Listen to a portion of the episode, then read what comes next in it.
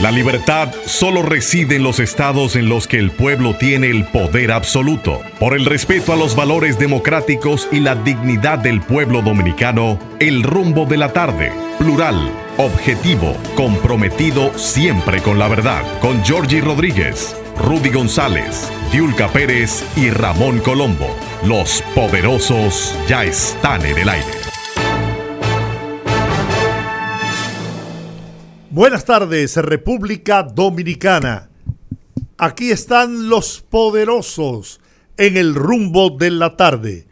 Olga Almanzar, Rudy González y Georgie Rodríguez. Estamos en Rumba 98.5 FM en la capital dominicana y Premium 101.1 FM en Santiago, la ciudad corazón para toda la región del Cibao. En la parte técnica, Sandy y Papo y Juan Ramón, que hacen posible la calidad de esta transmisión. Amigos, buenas tardes. Buenas tardes, poderosos. Buenas tardes a toda la audiencia del rumbo de la tarde. Aquí estamos, aquí, así somos y aquí seguimos, como decía por ahí un, un programa preparados para pasar las próximas dos horas con ustedes para informarlos y analizar la noticia. Don Rudy González. Buenas tardes. A mí me, me daba más tiempo antes cuando yo ya hacía la presentación en semanas atrás, meses atrás, porque se extendía más anunciando los participantes en el programa y ahora como que me está quedando corta la lista y no me dio tiempo a ver la computadora. ¡Ay, qué chisme! ¡Ay, ay caramba! ¡Ay, qué chisme! Ahora viene la nueva chikungunya. Anda. Es que no salimos de uno. ¿Por qué es esto? Que no salimos de Las siete plagas de Egipto. las siete plagas. Así mismo es. Sí, ahí vi, bueno, la chikungunya es un, es un, es un virus, una, una, una, una enfermedad recurrente anualmente con temas de que tienen que ver igual que el dengue, igual que la, igual que que todos estos virus que andan rondando por ahí, que se hacen eh, ya parte de nuestra, de nuestra vida cotidiana, y cuando comienza o está a punto de comenzar la primavera y vienen las lluvias, este tipo de virus es muy frecuente y se va repitiendo.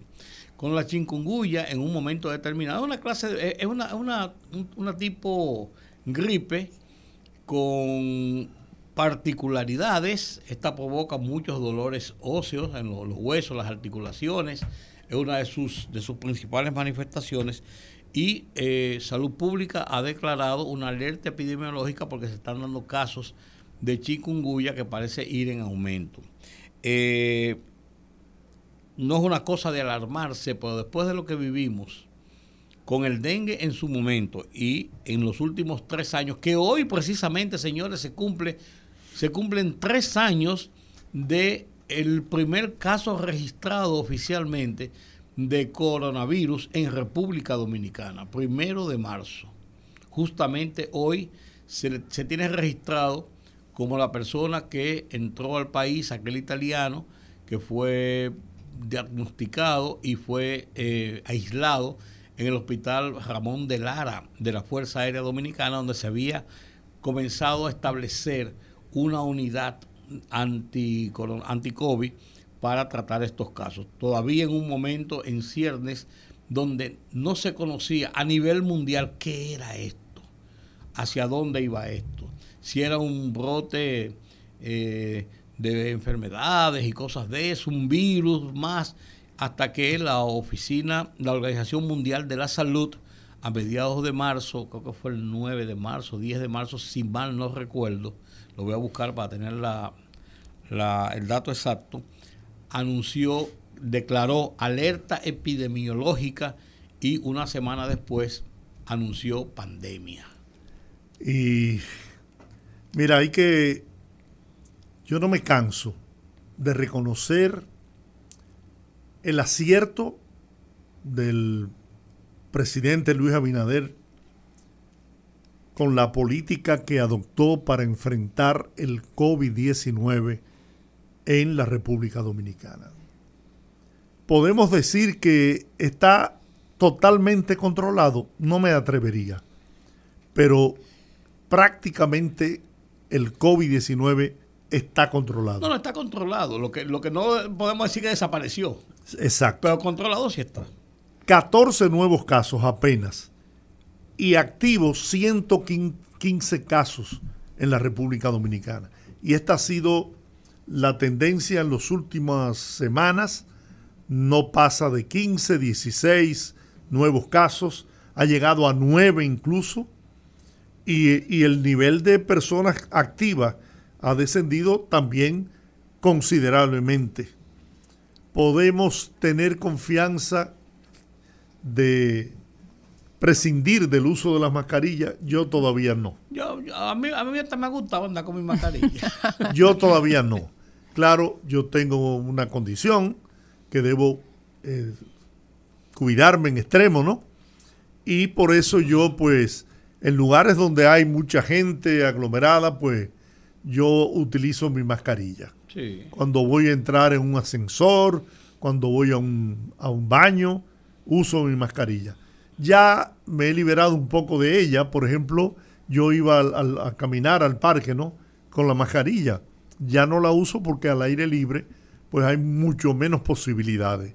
Y con los índices tan bajos como está de contagio del COVID, pues uno siente ya eh, más tranquilidad y seguridad.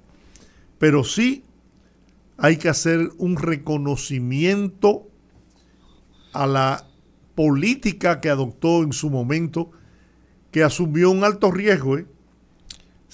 un atrevimiento. Sí, fue. No fue un atrevimiento. La, OPS y la OMS se lo advirtieron. Ustedes están metiendo en una, en, un, en una situación que no sabemos realmente si es la correcta. No se lo dijeron. Parece que el doctor asesor que tenía que ver con el centro de investigación en Atlanta, que estuvo asesorando al... Doctor Baez era. No recuerdo ahora. Sí, apellido Baez. Creo que el doctor Baez. Que tú, estuvo asesorando al gobierno anterior. Sí. Y que continuó su asesoría con el, cuando asumió la presidencia Luis Abinader. Parece que el presidente Abinader sí eh, aplicó al pie de la letra los consejos y las recomendaciones y la asesoría de este hombre Alejandro Báez. Alejandro Báez. El doctor Alejandro Báez. Que dirigía un centro de investigación en Atlanta y no es verdad que esos ojos azules iban a poner a un dominicano al frente de una institución como esa si no tenía todos los créditos, capacidades y credenciales. Cuando tú lo veías hablando, tú sabías que el tipo sabía lo que estaba haciendo. Sabía lo que estaba haciendo. Entonces el presidente Abinader apostó a las vacunas y el resultado está ahí que hay que reconocer, Georgie, porque justo es reconocer las cosas. Eh, el presidente Abinader heredó al doctor Báez del gobierno anterior. Eso, fue, lo que dije. Sí, que fue quien lo trajo en, en, la búsqueda desesperada, porque todavía en el gobierno anterior no se conocía, cuando salió el gobierno de Danilo Medina en agosto del 2020, todavía el mundo estaba en pañales sobre el tema del coronavirus estaba haciendo estragos por todo el mundo. Es una peste que estaba matando millones de personas. Y además de eso, que no se tenían ni la certeza de qué medicamentos usar, sino que estaban todavía probando una serie de medicamentos para atenuar el coronavirus, pero todavía ni pensar en una vacuna para evitarlo o para reducir sus efectos. O sea, es una situación compleja, ¿eh? Muy difícil. Claudio Pascualini, el, paciente número uno en República Dominicana, del que se tenga conocimiento, un periódico de circulación nacional hoy lo entrevistó para recordar esa fecha, precisamente primero de marzo, cuando se notificó que Claudio Pascualini era la primera persona confirmada con COVID. Y él dijo que a partir de ahí, aquí lo trataron también que su salud quedó como de acero, dice él. O sea que es, es buena noticia saber que después de todo el tiempo que duró, porque fue un caso bastante particular que Mucho seguía... tiempo. En el Hospital Ramón de Lara, que fue el primer centro hospitalario habilitado para enfrentar la situación del COVID, cuando no nos imaginábamos que aquí íbamos a, a terminar en la situación crítica en que terminamos con el COVID-19 y que, repito, Usted puede estar de acuerdo políticamente o no con el presidente Luis Abinader, pero mire, este país le debe y le tiene que agradecer al presidente Abinader el habérsela jugado y haber adoptado las medidas que adoptó para enfrentar el COVID, que de paso le sirvieron para la recuperación económica del país, la recuperación del turismo, mientras en, en la mayor parte del mundo los turistas no se atrevían a visitar, la República Dominicana. Se ganó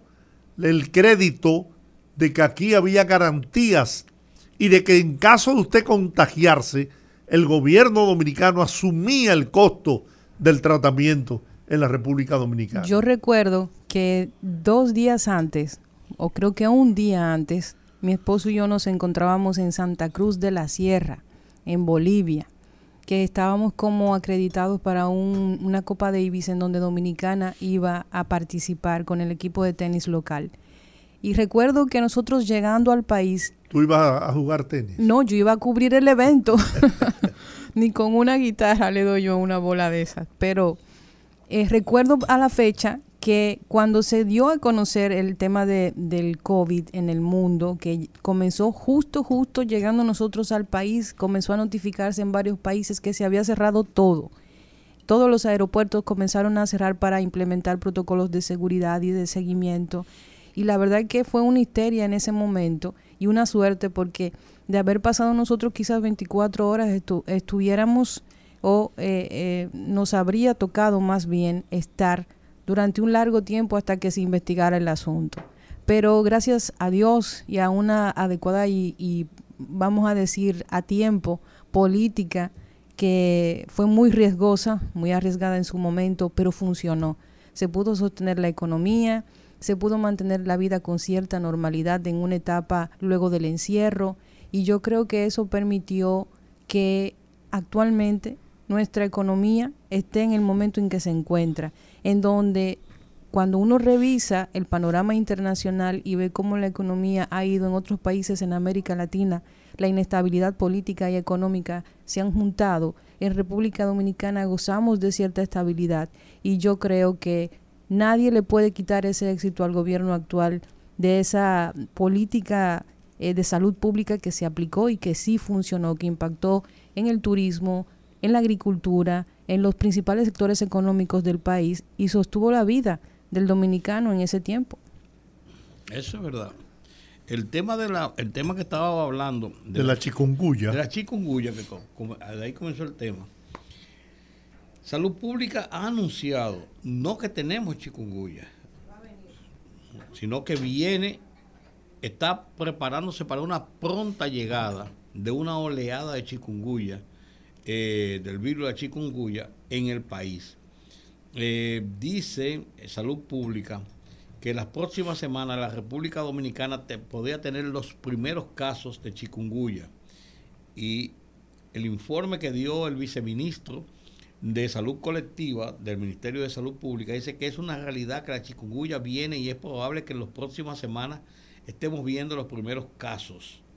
Eh, y dijo que esto provoca intensos dolores en el cuerpo, lo que decía, dolores musculares, fiebres, malestares y que durante el 2014, recuerda, eh, la chikungunya trajo consigo grandes indicadores y números de infectados, pero que en la ocasión el comportamiento, en esta ocasión el comportamiento será diferente debido a que quienes lo contrajeron en aquel momento son inmunes y poseen pocas posibilidades de contagio, que era lo que no se sabía si podía pasar con el tema del coronavirus, en, todavía en el 2020, si eso creaba una inmunidad. Creaba inmunidad. Sí, pero realmente no se sabía y después se comprobó que no.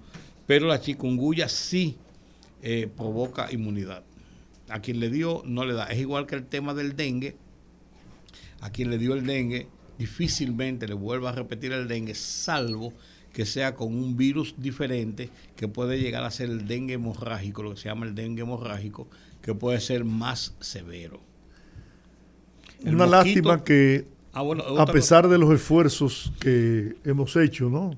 A través de la productora y conductora de este programa, Olga Mansar, para conversar con el personal calificado del Ministerio de Obras Públicas. De Salud Pública. Digo, de Salud Pública, perdón. Pues eh, ha sido imposible. Bueno, prácticamente es imposible, o ha sido imposible por mucho tiempo para nosotros poder hablar con funcionarios del Ministerio de Salud Pública. Quizás una o dos veces. No sé cuál será la razón. Por eso hemos de recurrir a médicos eh, privados para que nos orienten y orienten a nuestra audiencia. Porque, repito, en el Ministerio de Salud Pública parece que no les interesa hablar. Cuando no les interesa. Recordamos que el chikungunya se eh, transmite a través de mosquitos, de picaduras de mosquitos, igual que el caso del dengue. entonces se están dando eh, indicaciones de que no podemos ir a cada lugar donde pueda haber mosquitos, eh, techo, gomas, eh, eh, sitios donde hay criaderos que se generan, donde hay aguas, maceteros, y todo esto para evitar, para evitar. ¿Y cuál es el, mosquito? ¿Es el mismo del dengue no, que lo transmite? es un mosquito, se llama eh, no sé, hay que preguntarle a mamá mosquito, pero no sé. Tiene un nombre, el mosquito que, que lo provoca. Si lo encuentro aquí, se, lo, se, los digo. Es, el, es el mismo mosquito del dengue. Es el mismo, es el mismo mosquito del dengue. ¿O es un primo? ¿Eh? ¿O es un primo? No, no son. La de Sayiti. Exactamente. Ah, sí.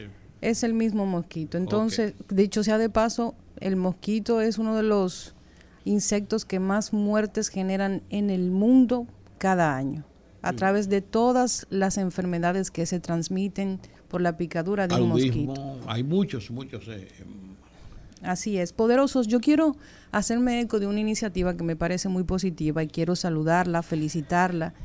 Que es... Acuérdense que un ministro de, de salud dijo que la mejor forma de combatir mosquitos era matando, cada, que cada ciudadano matara un mosquito. que como había en esa época 7 millones de, habitantes, podíamos acabar con la población de mosquitos en el país. ¿En serio? Pero eso fue una broma. No, eh, eh, Jordi, ¿fue una broma? No. no, lo dijo. Lo dijo en, serio. esa fue una brillante idea. Brillante idea bueno. Como les decía, miren, saludar y ojalá y que llegue a ser realmente fue ministro de salud. Ministro de salud. Ese personaje. Iniciales. No, no va a decir iniciales. Y mira, y a partir de ese momento, yo soy un adicto a, matar, mosquitos. Sí. ah, yo pensaba que era a las declaraciones de ese No, no, a matar mosquitos. Yo conozco un fan de matar mosquitos. Tiene y ahora hay una raqueta que me... Exactamente. Tiene toda su, su parafernalia ahí para matar mosquitos. Señores, la Cámara de Diputados aprobó en su sesión de este miércoles un proyecto de ley que crearía una casa centro de acogidas, de acogidas diurnas y nocturnas para personas envejecientes en cada provincia de la República Dominicana. Esto con el objetivo de garantizar los derechos fundamentales de los adultos mayores.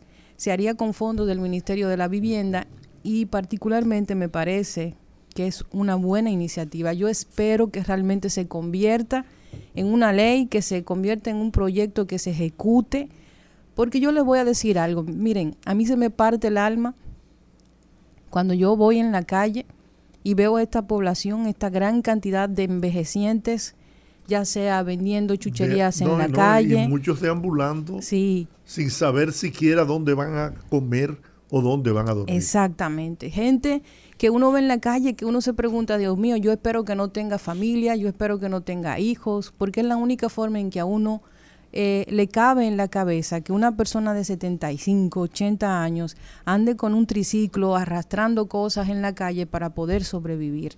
Que ya sea el tema de, de que una paletera, de que tenga una venta de chucherías o que venda frutas. O sea, yo sé que no hay trabajo indigno, yo sé que todo el mundo eh, cuando trabaja se está ganando con el sudor de su frente lo que necesita, pero yo entiendo que República Dominicana tiene una deuda bastante extensa con el tema de los envejecientes. Y lo digo porque casi todos los países que son desarrollados y organizados tienen una consideración y legislan y crean políticas públicas para favorecer a esa población. ¿Saben por qué?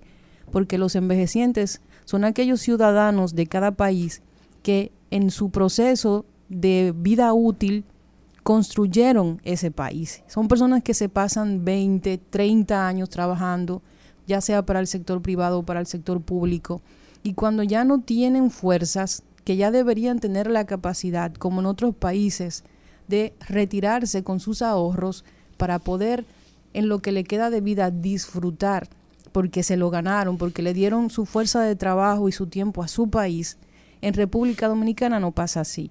En República Dominicana incluso después que usted cumple 35 años, es difícil que una empresa lo vea como atractivo para contratarlo.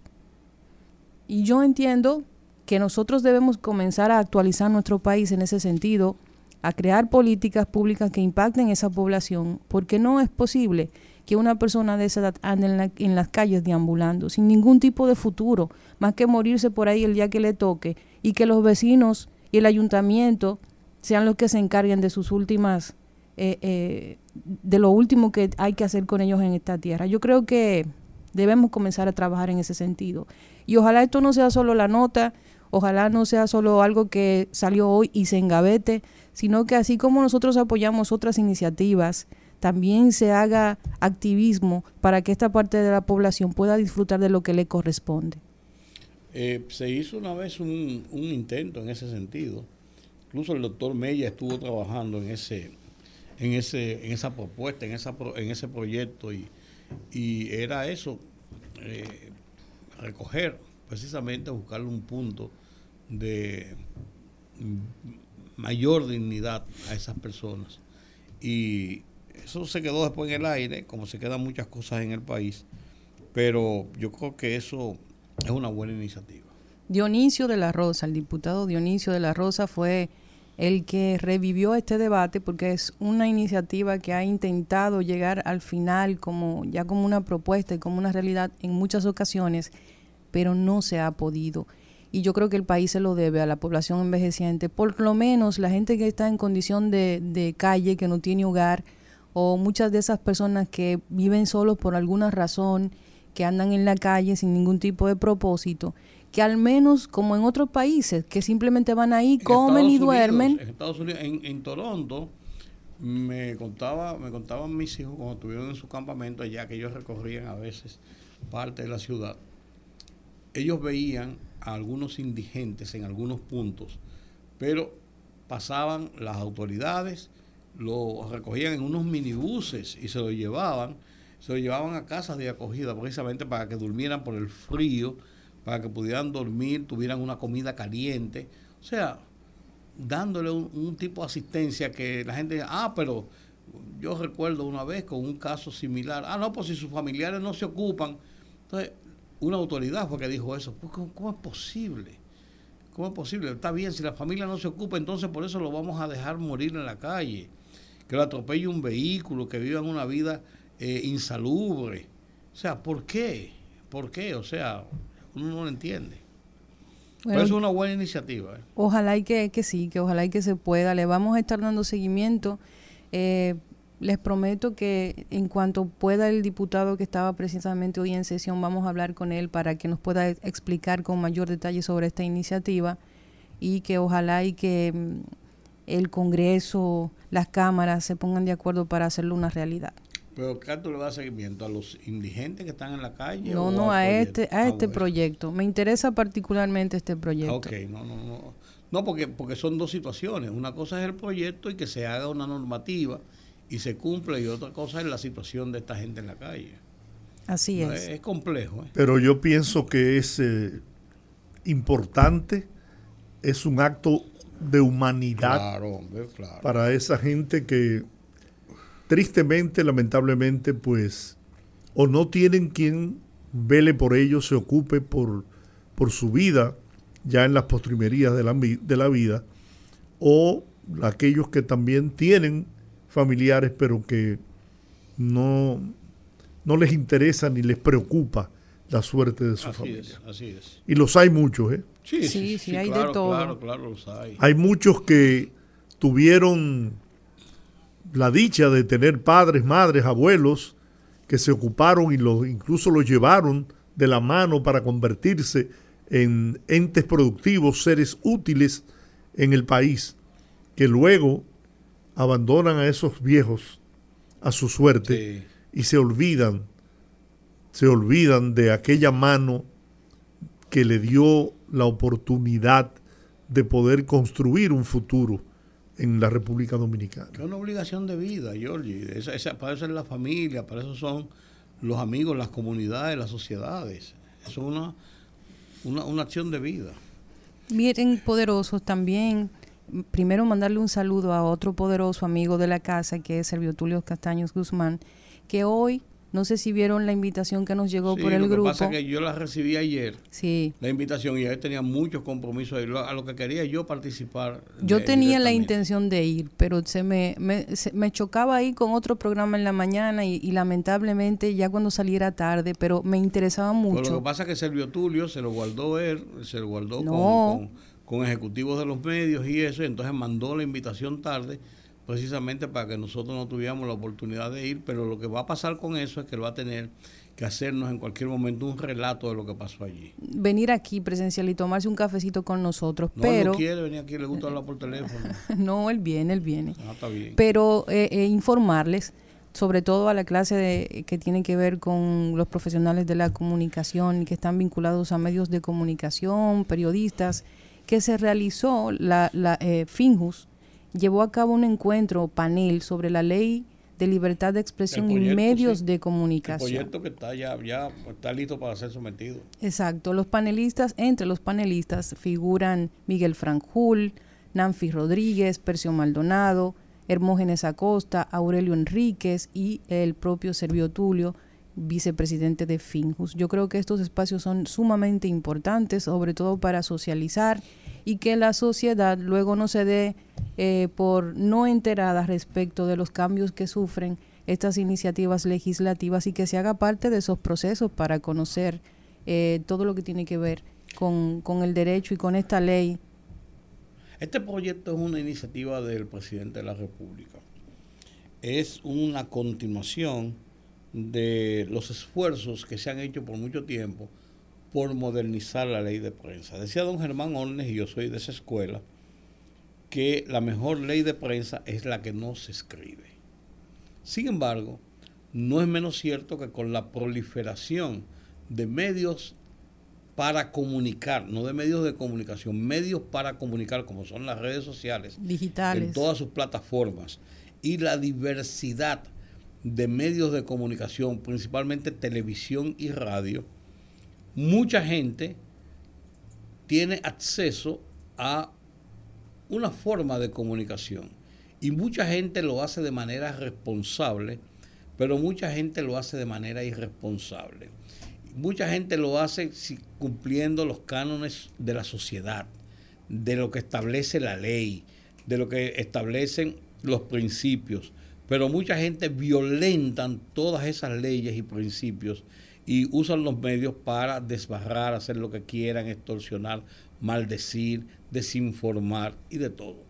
Entonces, la ley 6132, que es una ley que surgió en el 1962, meses después de la dictadura, de caer la dictadura de Trujillo, tuvo un fin rápido, eh, necesario, que era establecer mecanismos para una comunicación que surgió, boom, de buenas a primeras, después de 30 años de dictadura, después de haber pasado el mundo por muchísimos episodios como las guerras, las divisiones del mundo, todo esto.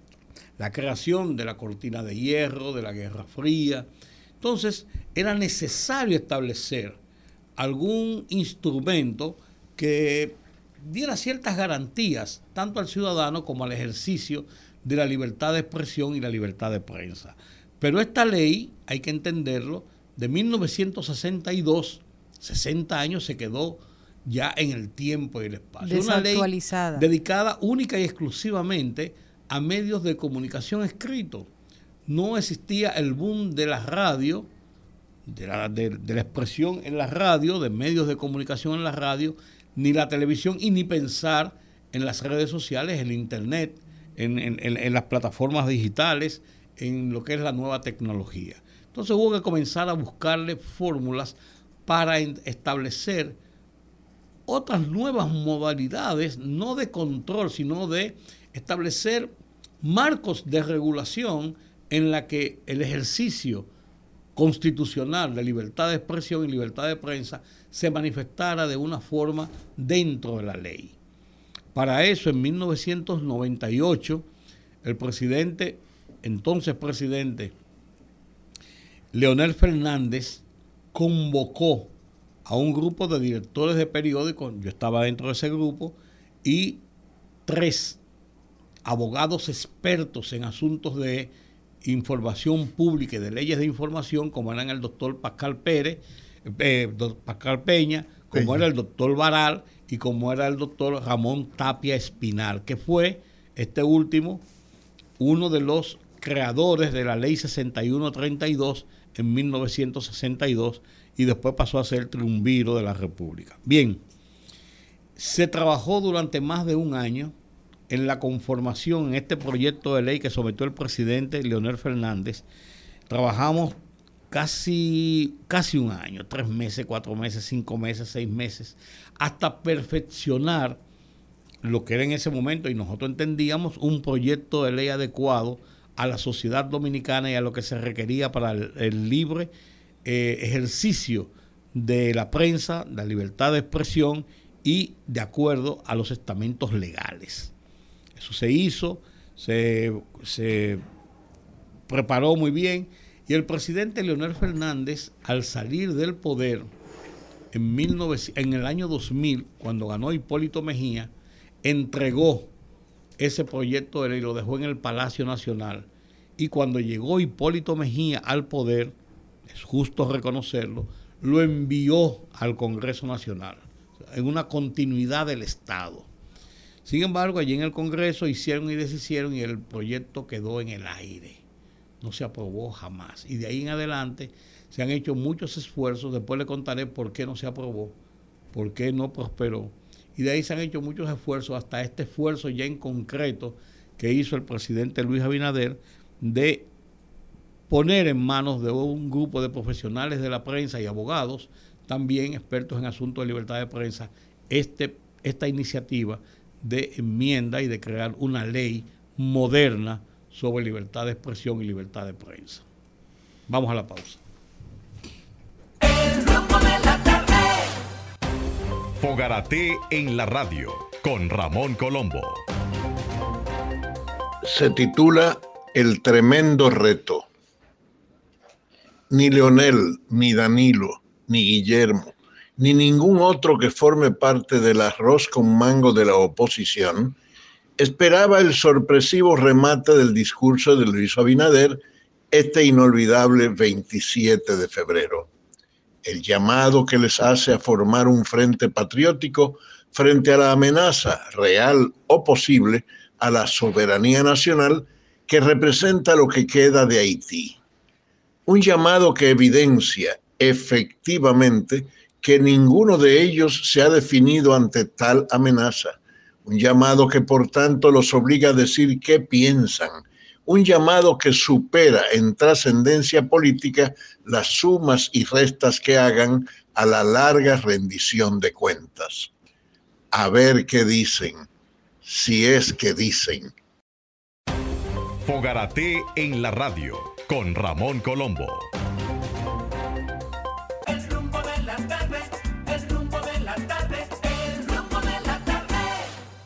Bien, aquí estamos de regreso al rumbo de la tarde Voy a hacer un pequeño recuento.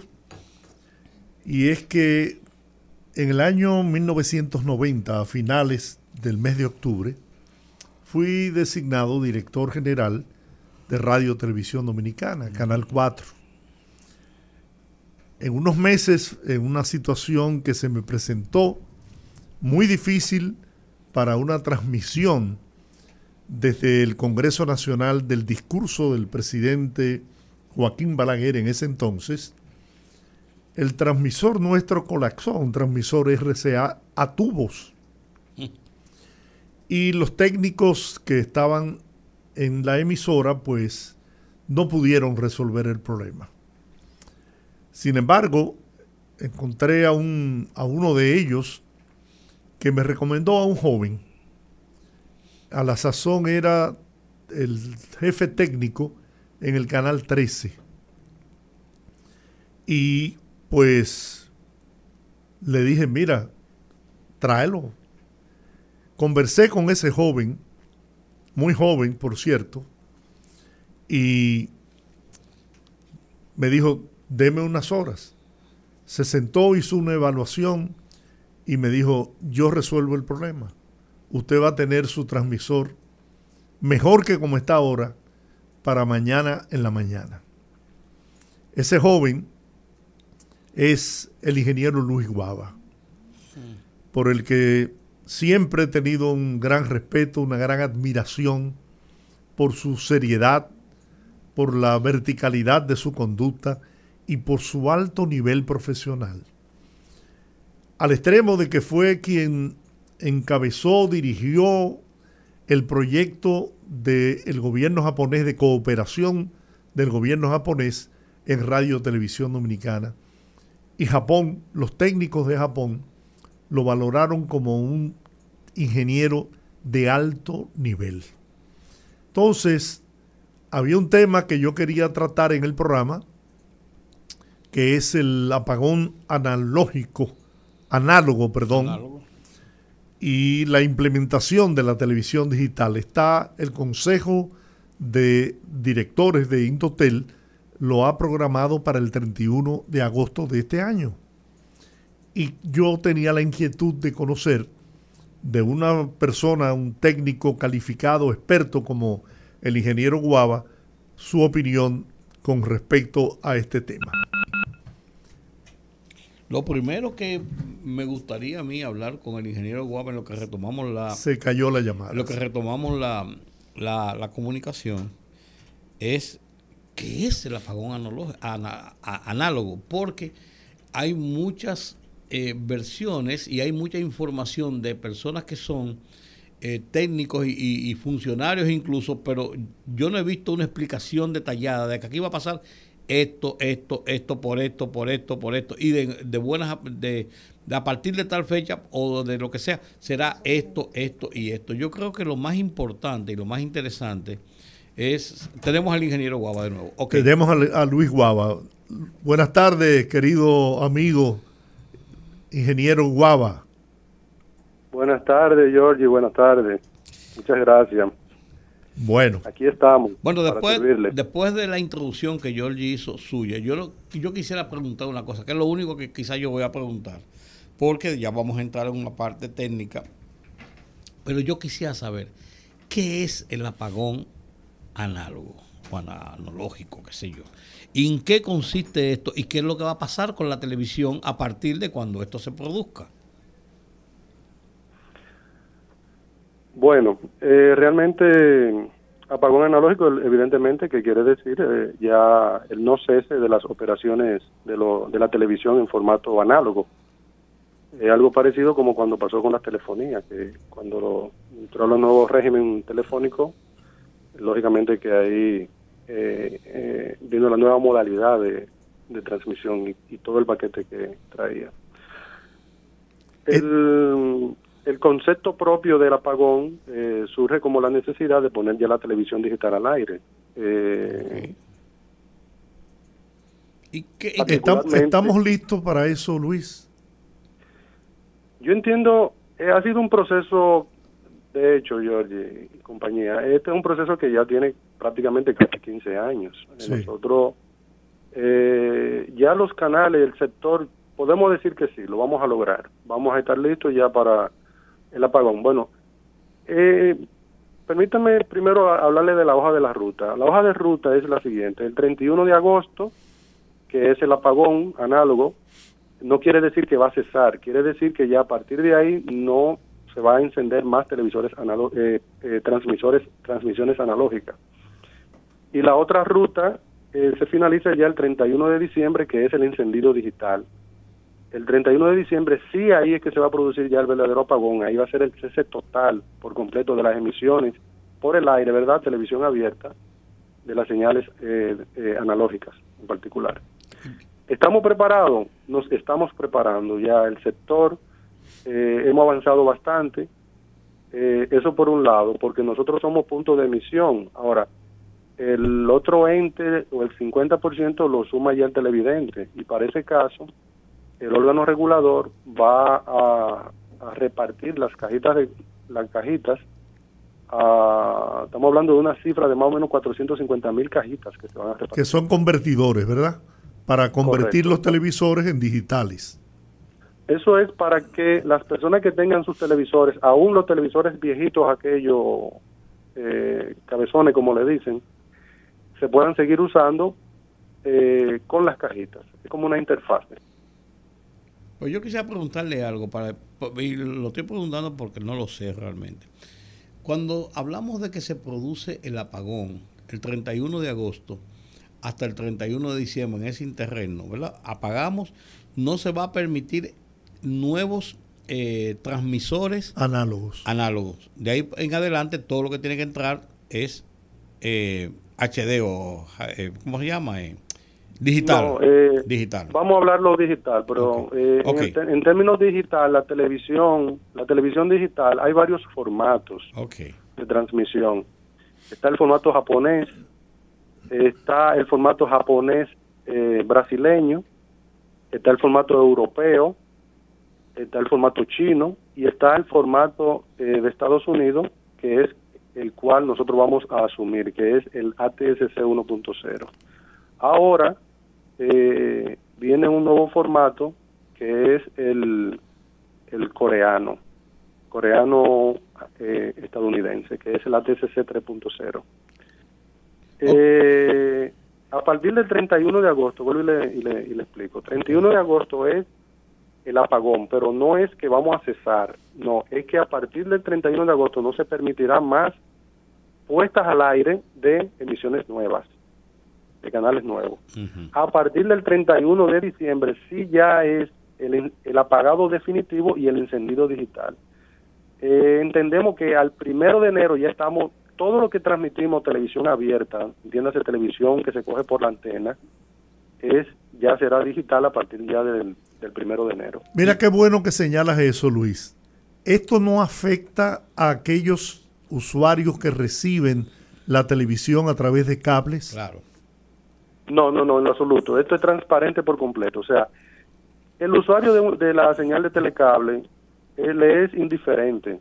Eh, apagón análogo digital, porque que él recibe su señal directamente de una prestadora de servicio que es digital también, porque esa televisión que se recibe por la prestadora de servicio del telecable es digital.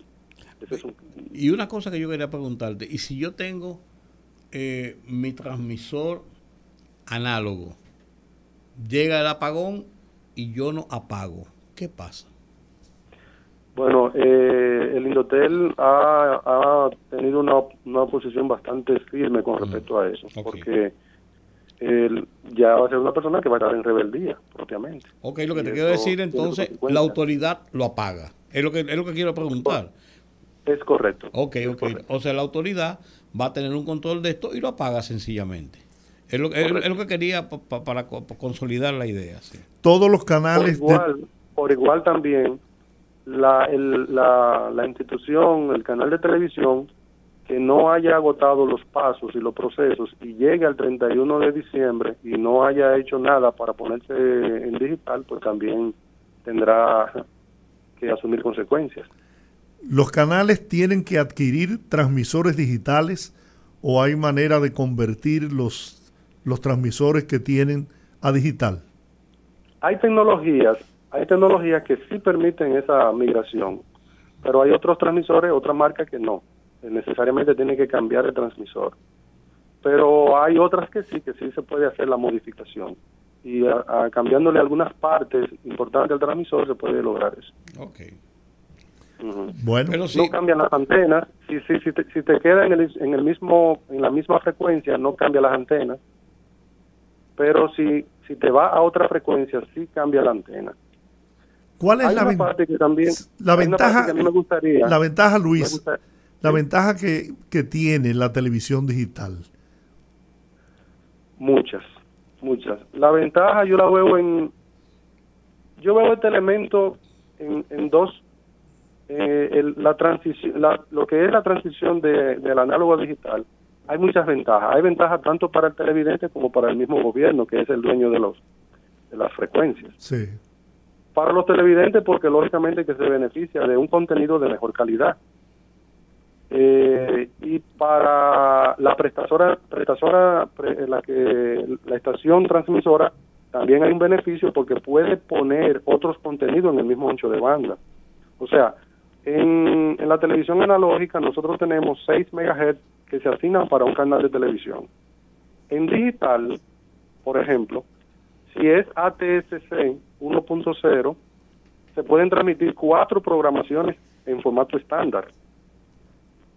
O se puede transmitir una programación en formato HD y una programación en formato estándar. Entonces, programaciones que pueden ser con contenidos completamente diferentes. O sea, ahí hay un plus para no solamente para la prestadora del servicio, sino también para el televidente que se beneficia con mucho más contenido. Pero para, ah, para el gobierno, para el gobierno es también un plus muy considerable porque logra lo que le llaman el dividendo digital. claro con respecto al dividendo digital. Ok, no, una una sola cosa para yo aclarar esta idea. Si yo transmito televisión a través de una prestadora de servicio, el, generalmente, generalmente, todas las prestadoras de servicio ya hacen todo tipo de transmisión de su internet, de televisión por cable, de telefonía, todo digital. Entonces, ¿qué adaptación debe hacer un canal o es la prestadora de servicio para poder subir y bajar una señal digital? Bueno, a, la, a, los prestadores de servicio, eh, los canales de televisión le entregan su programación por otra vía, no directamente por el, por el canal del aire. A la prestadora de servicio se le entrega la programación por vía de la fibra óptica, o satélite o la misma web en particular, pero no directamente por señal del aire. ¿Y ya eso es digital? Eh, sí, es digital, pero es que la palabra digital es muy amplia. Ah, o sea, no podemos decir que porque es digital eh, eh, es algo... Eh, lo digital está muy etéreo, así viendo el punto de vista okay. medio filosófico, porque es una palabra muy amplia, muy amplia. Esto, esto va a beneficiar la televisión digital al organismo estatal regulador, Indotel, y al gobierno, porque va a liberar ancho, anchos de banda que van a ser utilizados en el futuro para nuevas tecnologías que están en proceso de crearse, ¿no? Eso es, eso es lo que se llama dividendo digital. ese proceso de liberar esos anchos de banda y poder ofertarlo para otros servicios es lo que se llama dividendo digital. Y eso cuesta mucho, mucho, mucho. Es un beneficio muy considerable porque ahora, por ejemplo, con la televisión eh, digital se va a lograr el, eh, se va a lograr hacer que la transmisión de los canales eh, pueda ser en adyacentes, canales adyacentes. Con la televisión analógica, por muchos años, se tuvo el mito de que no se podía hacer transmisión eh, canales adyacentes en una misma zona de servicio, pero ahora con la televisión digital sí es viable, no va a ser posible. Bueno, y tú, y, tú, y tú fuiste testigo de eso, ¿no? De primer orden. Sí, mucho. También eh, con la televisión digital vamos a lograr eh, otro efecto, que es la parte de la optimización del ancho de banda. Y consigo también se va a lograr con una tecnología que se aplica en televisión digital, es que vamos a lograr lo siguiente. Por ejemplo, el canal del gobierno, que es el canal 4, que todo el mundo lo conoce como canal 4. Eh, el branding lo tiene el canal 4, pero ¿qué pasa? Ahora el canal 4 no, no va para transmisión digital en el 4, sino que va en el 12. Pero ¿qué pasa? Que hay una tecnología que se agrega al uso de la televisión digital que hace lo siguiente, se hace una programación dentro de las cajitas receptoras para que cuando las personas pongan con su, con su control remoto canal 4, automáticamente se vaya a la frecuencia del canal 12. Así, siempre el canal 4 mantendrá el branding, que es lo que tanto le ha costado mantener. Sí, la identidad. sí, su identidad como tal. Entonces, eso se llama la tecnología del virtual. Una cosa es el canal físico, pero otro es el canal virtual. De tal forma que el canal 4 siempre va a mantener su identidad con su branding en el canal 4. ¿Y lo mismo va a pasar con los demás canales o solamente esto eh, por el ancho de banda de, del, del 4 es que se va a producir esa, ese cambio? No, eh, no propiamente por el ancho de banda, sino por la localización. Lo que pasa es que mientras más alta la frecuencia, mucho mejor es la recesión. Y aquí hay un efecto en el país que es el siguiente, las personas han ido perdiendo costumbre de usar antenas de recesión. Entonces, eh, recibir un canal de baja frecuencia, entiéndase del 2 al 6, necesita de una antena bien grande para tal efecto. Entonces, eh, cuando se estuvo haciendo la, el análisis, entonces se determinó que el canal del gobierno se iba a ir entonces a la frecuencia del canal 12. De hecho, eh, ustedes lo saben, la televisión eh, de los canales fuertes está dentro del VHF alto, del 7 al 3. Sí. Bueno, eh, Luis, caramba, agradecido de verdad de que me, nos dedicara este tiempo, ¿no? Para aclarar todas estas y sobre todo a la gente que se tranquilice, porque había mucha preocupación, y es de que el que tiene sistema de cable instalado en su hogar, pues no se va a ver afectado con este apagón.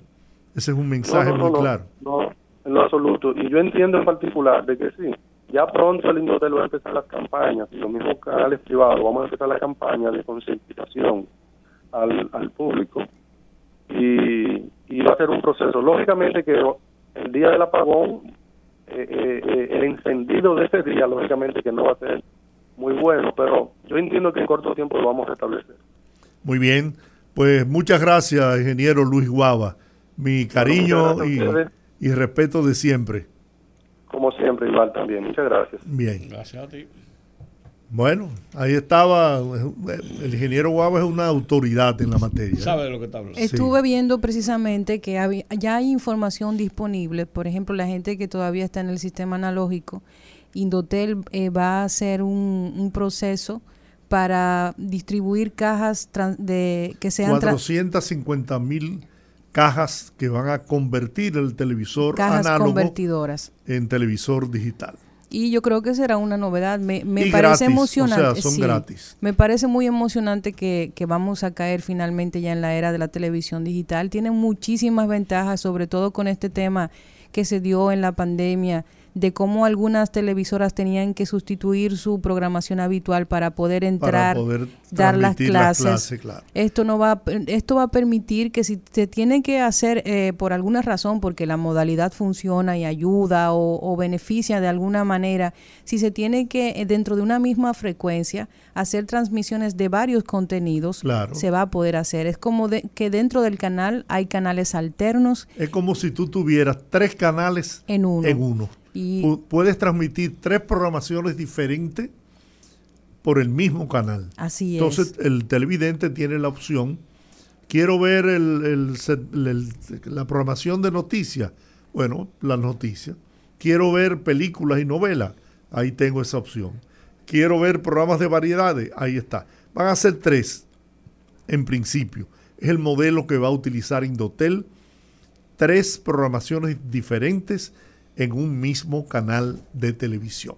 Así es, yo creo que es algo emocionante, me, me va a gustar ver ese proceso, yo sé que va a haber un proceso también de, de reajuste, me imagino que así será. Sí, eso tomará tiempo. Tomará tiempo, pero yo creo que tiene muchas posibilidades y que le va a brindar una oportunidad a las televisoras de también diversificar más su ¿no? Y- contenido y, y, les de- va, y les va a servir también para incrementar los ingresos económicos, porque ahora van a tener tres ofertas en uno. La publicidad de ahí tal vez pueda tener un alivio en ese sentido, que es un tema que a mí particularmente en otro momento me gustaría tocar mi percepción sobre la dependencia de los medios de comunicación a la publicidad estatal. Bien, así es. Totalmente, totalmente es así. Vamos a la pausa, son las 5.58. Regresamos en breve.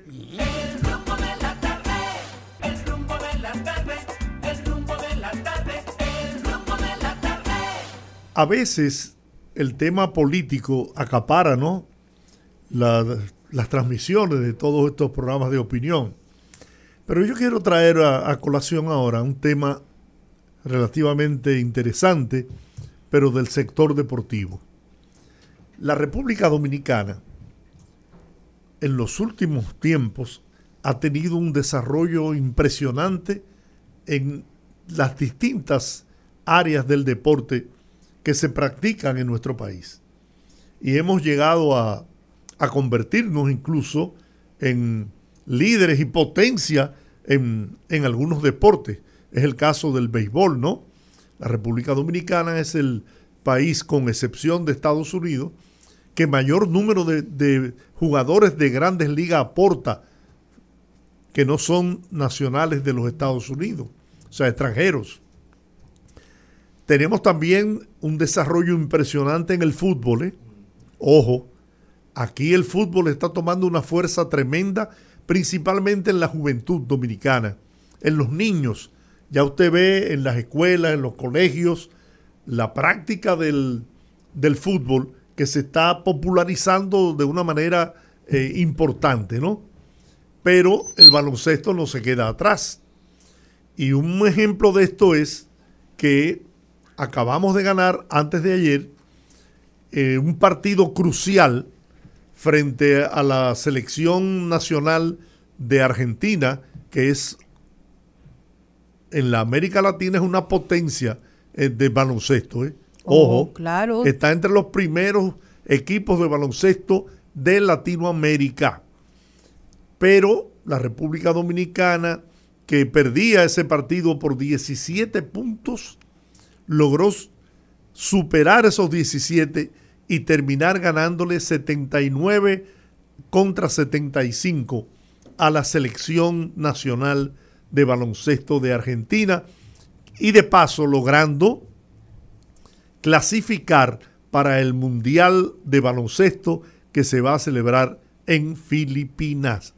Entonces, señores, el Ministerio de Deporte tiene que seguir apoyando a la juventud dominicana, al deporte dominicano, al deporte nacional, para que podamos seguir trayendo hojas y páginas de gloria, para seguir levantando en esos escenarios deportivos del mundo con gran orgullo nuestra bandera tricolor. Déjenme decirle algo, aquí eh, parecería raro, pero yo creo que a la gente que de barrio sabe eso eh, el baloncesto se juega tanto como el béisbol en los barrios. Claro, ¿eh? se, juega quizás más. Y hay una gran tradición de baloncesto, porque aquí hay clubes de baloncesto que despiertan la misma pasión que el béisbol. Aquí hay... Pero eso es tradicional, de años. Así es. Digo, no es tan viejo como el béisbol, porque el béisbol comenzó ahí frente al malecón, ¿no? En el play de la... ¿Cómo era que le llamaban? Eh, no, no, no, la normal fue el profesional ya. Pero aquí se jugaba frente al mar, ahí en, la, en la avenida George Washington. Hay una foto del escogido con unas tablas ahí. Pero ¿cómo se llamaba ese play? El play... Eh, no, no, farándula. Sandy, ¿qué pasa? Este fue Papo.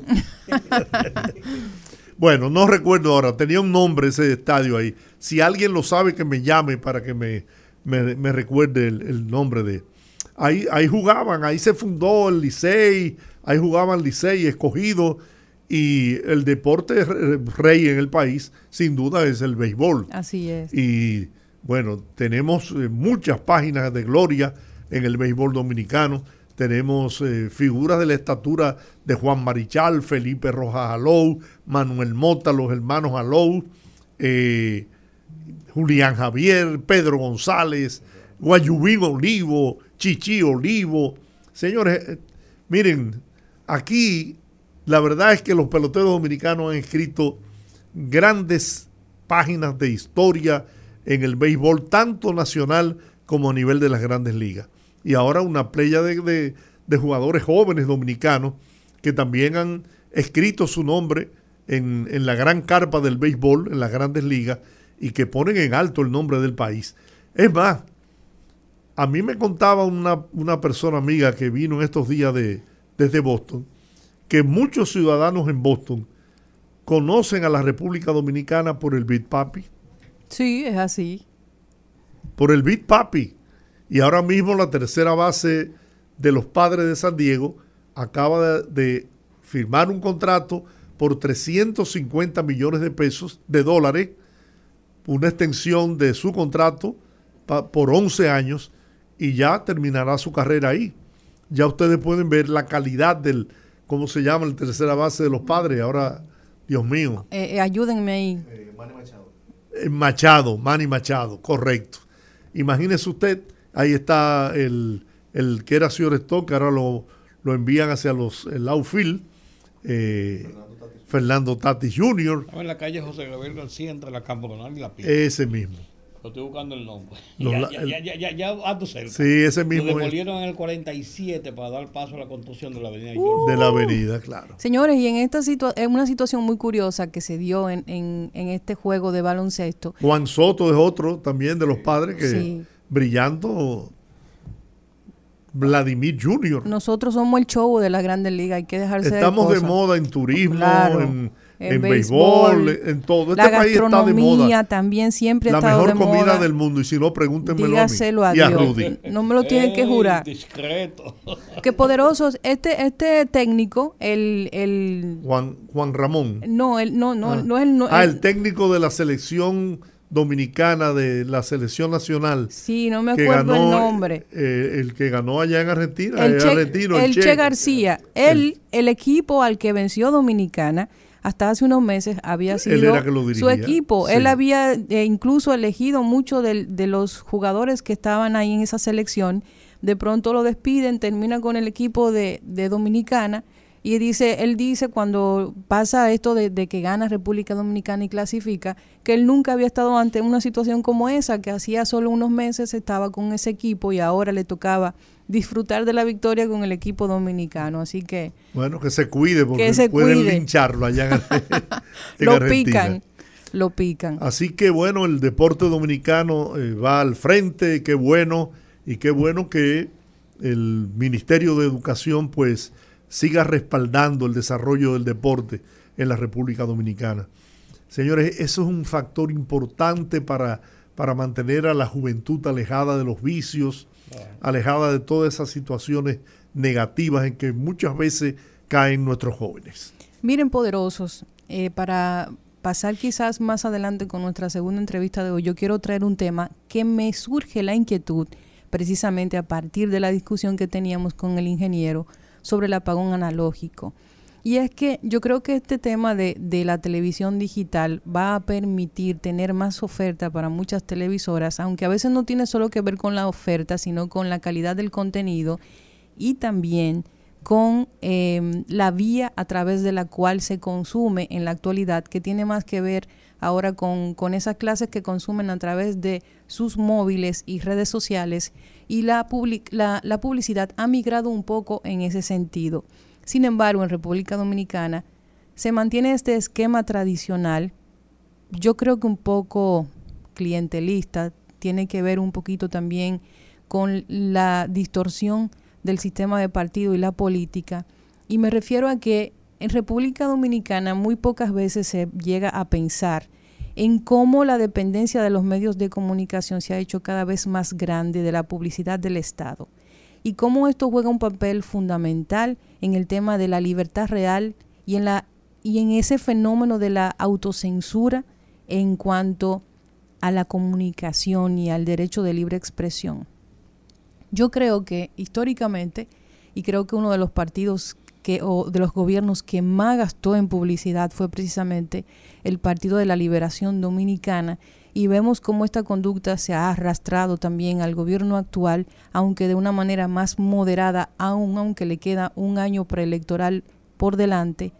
Yo creo que es una de esas cosas que estamos acostumbrados a ver, a percibir y que ya está normalizado, lo vemos como algo normal. Pero yo siento que en cierto punto debemos comenzar a revisar cómo esta dependencia de los medios de comunicación, de la publicidad estatal, yo siento que merma y que no, no genera un ambiente real de crítica y de comunicación. Estos términos que han surgido en los últimos 15 años como bocinas o como comunicadores pagados por el gobierno, o cómo estas mismas bocinas migran de un proyecto político a otro una vez se vuelven gobierno, es precisamente una muestra de que es un sistema que no funciona. Porque en cierto punto, esta, esta, esta forma tan desvirtuada de ver los medios de comunicación y de cómo los medios de comunicación también se trabajan y se perciben, influye en varias cosas, en la falta de información real,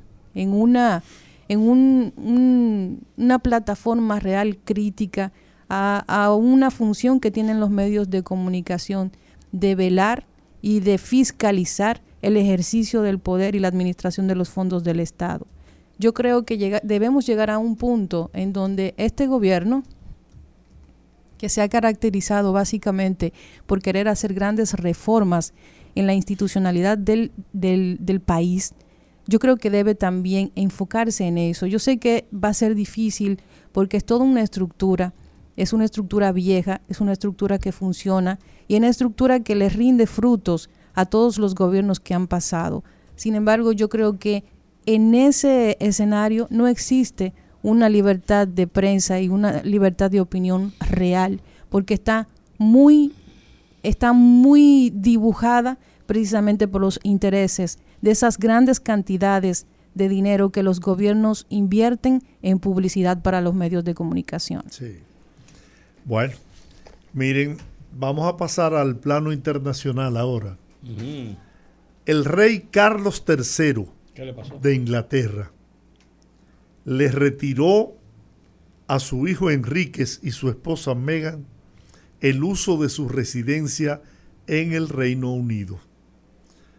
Según un diario inglés, el Palacio de Buckingham envió un aviso de expulsión a la pareja que en el 2020 se fue del Reino Unido y desde entonces ha multiplicado los ataques contra la familia real.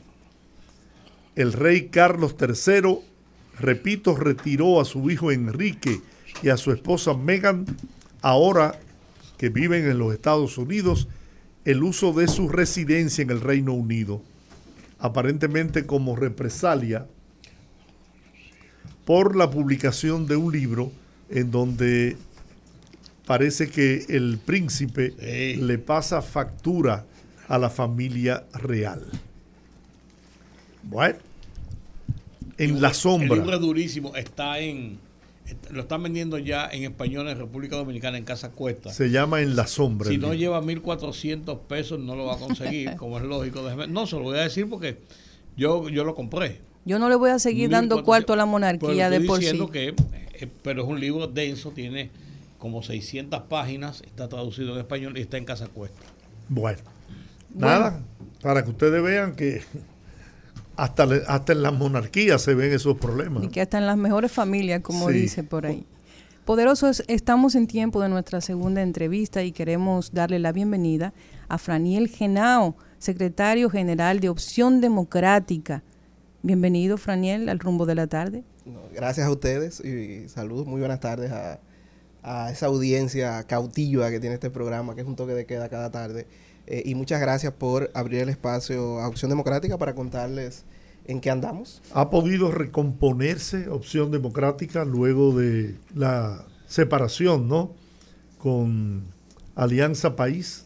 Claro que sí. Mira, nosotros eh, cuando se deshizo el pacto o el proceso de pacto de fusión, porque las, las fusiones en esta índole, que es la, de la vida partidaria, no se pueden decretar, sino que es una construcción. Eh, y cuando se deshizo este proceso, en, mayo pasado, eh, convocamos una asamblea de opción democrática eh, para iniciar ese proceso. Y desde entonces hemos venido creciendo.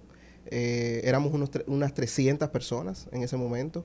Hoy tenemos registrado a más de 5.000 integrantes en Opción Democrática en estos cortos 7, 8 meses de trabajo político. Pudimos realizar el pasado 30 de octubre eh, la asamblea eleccionaria de Opción Democrática en la cual varios compañeros y compañeras se presentaron eh, a la presidencia, a la vicepresidencia, a la Secretaría General y a la Comisión Política de Opción Democrática. De esos casi 60 compañeros y compañeras eh, que estuvieron participando, elegimos unos 16 que junto a Minú Tavares Mirabal, que fue electa como presidenta, frente a otra compañera que se presentó, que fue la compañera Alexandra Sue, eh, el compañero José Horacio Rodríguez, que ahora es el vicepresidente de Opción Democrática, frente al compañero Samuel Bonilla, que se presentó en ese momento también, y yo, que fui electo como secretario general. Eh, a mí, lamentablemente, lo digo siempre, eh, nadie quiso competir y entonces no pude ejercitar. Medir tu fuerza. Medir mi fuerza, que me hubiera gustado muchísimo, me hubiera gustado muchísimo.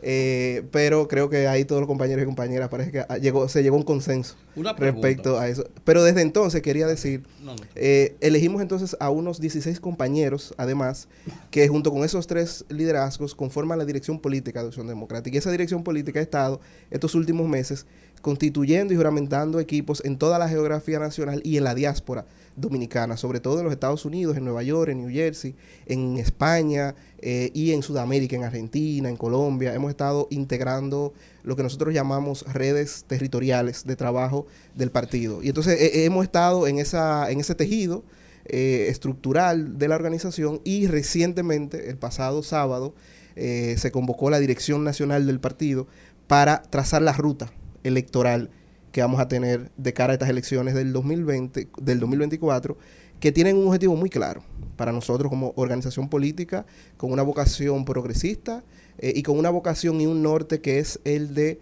ampliar lo que nosotros hemos denominado la buena política.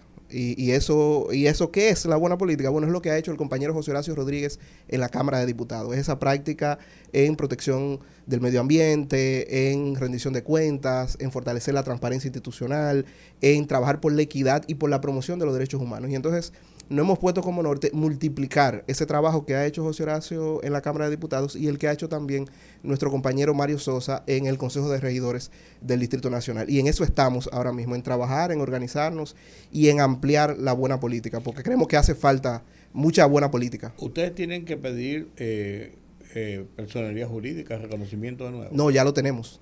Ya lo, tenemos. El pasado eh, septiembre la Junta Central Electoral emitió una resolución en la cual destituí, deshacía el pacto de fusión que habíamos hecho con Alianza País y nos restituía a Opción Democrática nuestra persona jurídica. Entonces tendremos, somos un partido reconocido, por lo tanto tendremos una boleta electoral en las elecciones del 2024. Y la otra parte de la, de, la, de la, de la alianza se quedó también entonces con personalidad jurídica. Así es, sí. las dos organizaciones, lo que la Junta hizo fue que eh, eh, colocó las dos organizaciones en la posición anterior a la fusión. Y entonces ambas organizaciones, porque Opción Democrática tenía su personalidad jurídica antes del proceso de fusión. Entonces, la resolución que emite la Junta Central Electoral lo que hace es que nos coloca en la posición anterior a ambas organizaciones al proceso de fusión. ¿Ustedes no participaron en, las elecciones pasadas, en el 2020? No, a, través de la fusión. A través de la, de la alianza, ¿no? Pero si la alianza y la, la alianza no llegó a un a una posición. Ah, bueno, porque ustedes tuvieron un, legislador. Claro, tienen un legislador. Dos legisladores. Eh, o bueno, ese proceso de acuerdo eh, o de alianza en el que tuvimos junto con ese país obtuvo dos legisladores. O el, por un lado, el compañero José Horacio Rodríguez, eh, de Opción Democrática, que fue electo como diputado por la circunscripción 1 del Nacional, que es un hecho histórico, es el primer legislador de un partido emergente que es electo sin alianza con ningún partido mayoritario eh, y el compañero Pedro Martínez de Alianza País, que fue electo a través de un acuerdo en ese momento con el PRM en, eh, en lo que son las diputaciones nacionales. Como cada uno tuvo un legislador, mantiene su personalidad. Sí, por y, así decirlo. y no, no solo por eso, sino, y, y es bueno que la- quienes nos escuchan puedan leer esa resolución, es la resolución 23 eh, 22 de la Junta Central Electoral, eh, donde desglosa con mucha claridad los elementos de justicia por los cuales se nos restituye la personalidad jurídica, porque la sumatoria de, de incidentes eh, con los cuales se incidentó el ejercicio democrático y la participación de acción democrática eh, a partir del 2018 de cara a las elecciones del 2020 justificaban que nos restituyeran la personalidad jurídica. Y por eso ahora somos un partido eh, y, y por eso estamos muy convencidos de que uno de nuestros mayores compromisos con el sistema de partido en la República Dominicana es eh, darle oxígeno democrático para que las instituciones funcionen no en el marco de los intereses de los partidos, sino en el marco de la democracia y de la participación plena de todas las personas. Usted, tú acabas de, de decir que Opción Democrática es un partido progresista. Esa es la nueva eh, modalidad de la izquierda dominicana. Bueno, esa es la modalidad de opción democrática. No sé si, Pero si de la ustedes- izquierda en ustedes- sentido general, ustedes se la, ubican- esa es la modalidad de, de Sí, opción pero democrática. desde el punto de vista ideológico, ¿dónde se ubica Opción Democrática? Bueno, mira, si lo primero es que creo que ya esas ubicaciones eh, no son, digamos, tan claras a la hora de identificar o ubicar las posiciones políticas de- del momento histórico que vivimos en la República Dominicana hoy.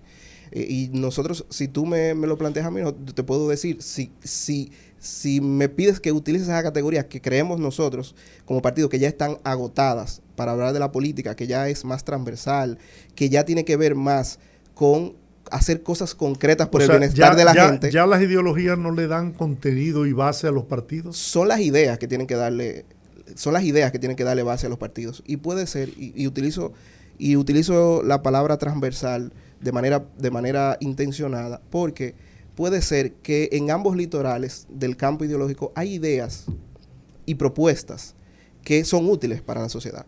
Los partidos políticos tienen que tener ideas, tienen que tener propuestas claras sobre la visión de sociedad que le plantean a la, a la- a la ciudadanía. Porque ese, el, ese el- es el gran... pero el progresismo se enmarca en una línea muy específica de acción política. Claro, que es la línea de- del bienestar de las personas. Sí, Pero lo que yo quería decir para concluirte la idea es, si tú me pides que nos situemos en un lugar, nosotros somos un partido de centro izquierda.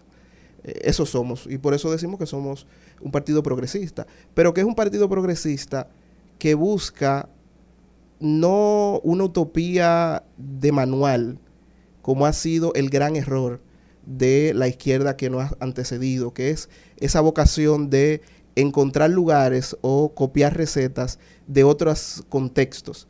Eh, cuando nosotros decimos que somos un partido progresista, lo decimos en el sentido de que queremos hacer avanzar a la sociedad dominicana hacia los lugares que tiene que avanzar la sociedad dominicana, hacia los lugares donde podamos construir mayor bienestar, mayores niveles de calidad de los servicios públicos, por ejemplo, que es un compromiso que tenemos, aumentar la calidad de los servicios de salud, los servicios de educación, para que no se sigan constituyendo en una carga para todas las personas como lo son hoy en día. Y ese es el modelo y esas son las ideas que gravitan alrededor de eso que nosotros de- denominamos un pensamiento progresista, de eso que nosotros denominamos la buena política. Más cerca de cuáles de los tres grandes partidos del tripartidismo que hay en República Dominicana, mayoritario en el día de hoy, ustedes se, se acomodan o se ven más, más cerca.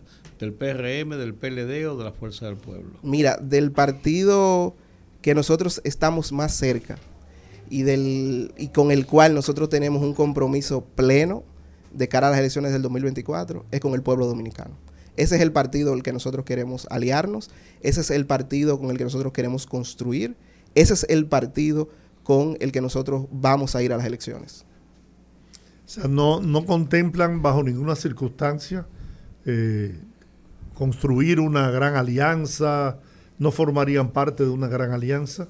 Mira, es que el, el- este no es el momento de hablar de, de alianzas o de acuerdos. De- No, no, lo que yo- hay que lo que hablar, yo quiero lo saber que hay es- que hablar ahora es No, de, pero del- perdóname, es que no, no estoy diciendo que me hables de que si ya lo tienen. Lo que estoy queriendo saber es si ustedes estarían en la disponibilidad de concertar una gran alianza que vaya en la dirección de esos propósitos que tú expresas de llevar mayor bienestar al pueblo dominicano. Mira, nosotros recientemente, en conjunto con, con- la discusión y aprobación de eh, esa ruta electoral que, que marcamos de cara al 2024, aprobamos también 12 puntos eh, transversales a todos los problemas esenciales que tiene la sociedad dominicana hoy. Y toda organización política que esté dispuesta de manera real y profunda a asumir esos puntos que nosotros vamos a poner sobre la mesa y que vamos a dar a conocer en los próximos días, eh, es una organización a la cual nosotros estamos dispuestos a construir. Porque, y eso lo decimos con mucha convicción en Opción Democrática desde, desde su origen en 2015, y es que no tenemos vocación de soledad. Eh, la construcción de bienestar para el pueblo dominicano, que hoy uno sale a la calle y, colocarte el celular para responder una llamada mientras caminas, se constituye un acto de heroísmo. Que no nos queremos sentar en los parques públicos porque tenemos miedo a ser asaltados. Y entonces la construcción de seguridad, de bienestar eh, para el pueblo dominicano no se hace en solitario. Se tiene que hacer eh, a través de los grandes acuerdos. Y, estamos dispuestos a, eh, a firmar acuerdos, a, ser parte de esos acuerdos, pero siempre acuerdos que pongan por delante el bienestar del pueblo dominicano. Bueno. ¿Tienen ustedes presencia en todas las provincias y municipios del país en este momento? En eso estamos construyendo. Estamos construyendo eh, cada día nosotros tenemos una, especie de misa que, le hemos puesto internamente, que es unos encuentros de inducción que hacemos cada semana. Todos los miércoles estamos recibiendo personas en Acción Democrática y eh, estamos, eh, estamos haciendo ese despliegue territorial con mucha, con mucha intensidad reconocer, sí, que somos más fuertes ahí donde son los centros urbanos, en, el Gran Santo Domingo, lo que, lo que tiene que ver con el distrito, Santo Domingo Norte, Santo Domingo Oeste y Santo Domingo Oeste, en Santiago de los Caballeros, La Vega, Puerto Plata eh, y en Nueva York, New Jersey. Ahí también tenemos un gran contingente de, hombres y mujeres dispuestos a hacer crecer la buena política. ¿Escucharon ustedes el discurso de rendición de cuentas del presidente de la República, Luis Abinader? ¿Qué evaluación haces de ese discurso? Bueno, mira, son muchas cosas. Eh, la primera que nosotros nos llamó mucho la atención como organización, y lo dijimos en el día de ayer en una rueda de prensa que tuvimos, es que eh, nos parece que debe haber mayor nivel de coordinación entre el cuerpo legislativo que tiene el partido de gobierno y las iniciativas que plantea el gobierno porque el presidente de la República dijo el lunes que él tiene un compromiso y que este gobierno tiene un compromiso con el aumento salarial y con mejorar el poder adquisitivo de los salarios de las familias dominicanas que están ciertamente mermados por el contexto que estamos viviendo, eh, pero también por diversos, diversos factores. Pero a nosotros nos parece algo contradictorio que el gobierno ponga como prioridad aumentar los salarios cuando hace solo cuatro meses hace solo cuatro meses, cuando nuestro compañero José Horacio Rodríguez propuso la aplicación del ajuste por indexación a los salarios dominicanos, que ya lleva más de seis años sin aplicarse y que supondría un eh, ingreso inmediato de 35 mil, 40 mil pesos al año para las familias dominicanas, en pleno, en pleno, la bancada de gobierno votó en contra.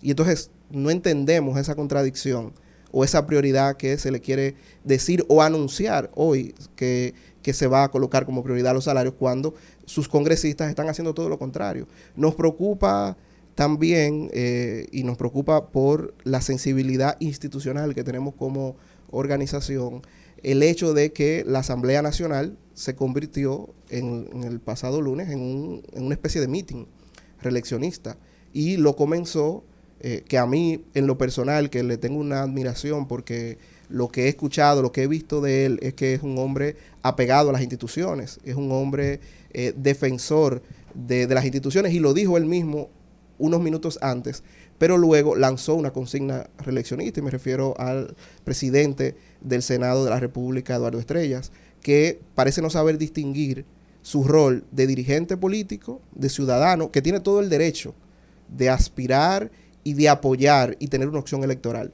Pero tiene que recordar que él no es solo un dirigente político, que él no es solo un ciudadano, que él es el presidente del Senado de la República. Y por tanto tiene que haber un cuidado de sus posiciones y de sus posturas. Nos llamó la atención y lo vimos como positivo también que el presidente reconociera que los hechos delictivos, como yo decía anteriormente, han aumentado y sobre todo los homicidios vinculados a los hechos delictivos. Eh, y saludamos que ha, habido un esfuerzo, y hay que reconocerlo, ha habido un esfuerzo de este gobierno de aumentar eh, la calidad de vida de los agentes del orden a través de los salarios, a través de diversos programas de asistencia social, pero entendemos que eh, la reforma policial tiene que arrancar de verdad y que la posibilidad de cambiar estos niveles de inseguridad que tiene el pueblo dominicano hoy tienen que ver con una estrategia integral que involucre a las comunidades y que involucre un trabajo más cultural y, sobre todo hasta de cambiar la lógica de la policía que tenemos hoy, que es un remanente de la cultura trujillista que todavía pervive en las instituciones del carácter catrense en la República Dominicana. Esos son algunos de los elementos que nosotros de entrada analizamos y vimos como eh, que son que deben ser abordados de manera distinta eh, para que el cambio no se siga desinflando como parece que viene haciéndolo eh, desde hace tres años. ¿Qué evaluación tienen ustedes sobre la sorprendente, y perdóname que lo, lo diga de esta manera, recuperación económica que ha logrado la República Dominicana a pesar de la crisis mundial en la economía?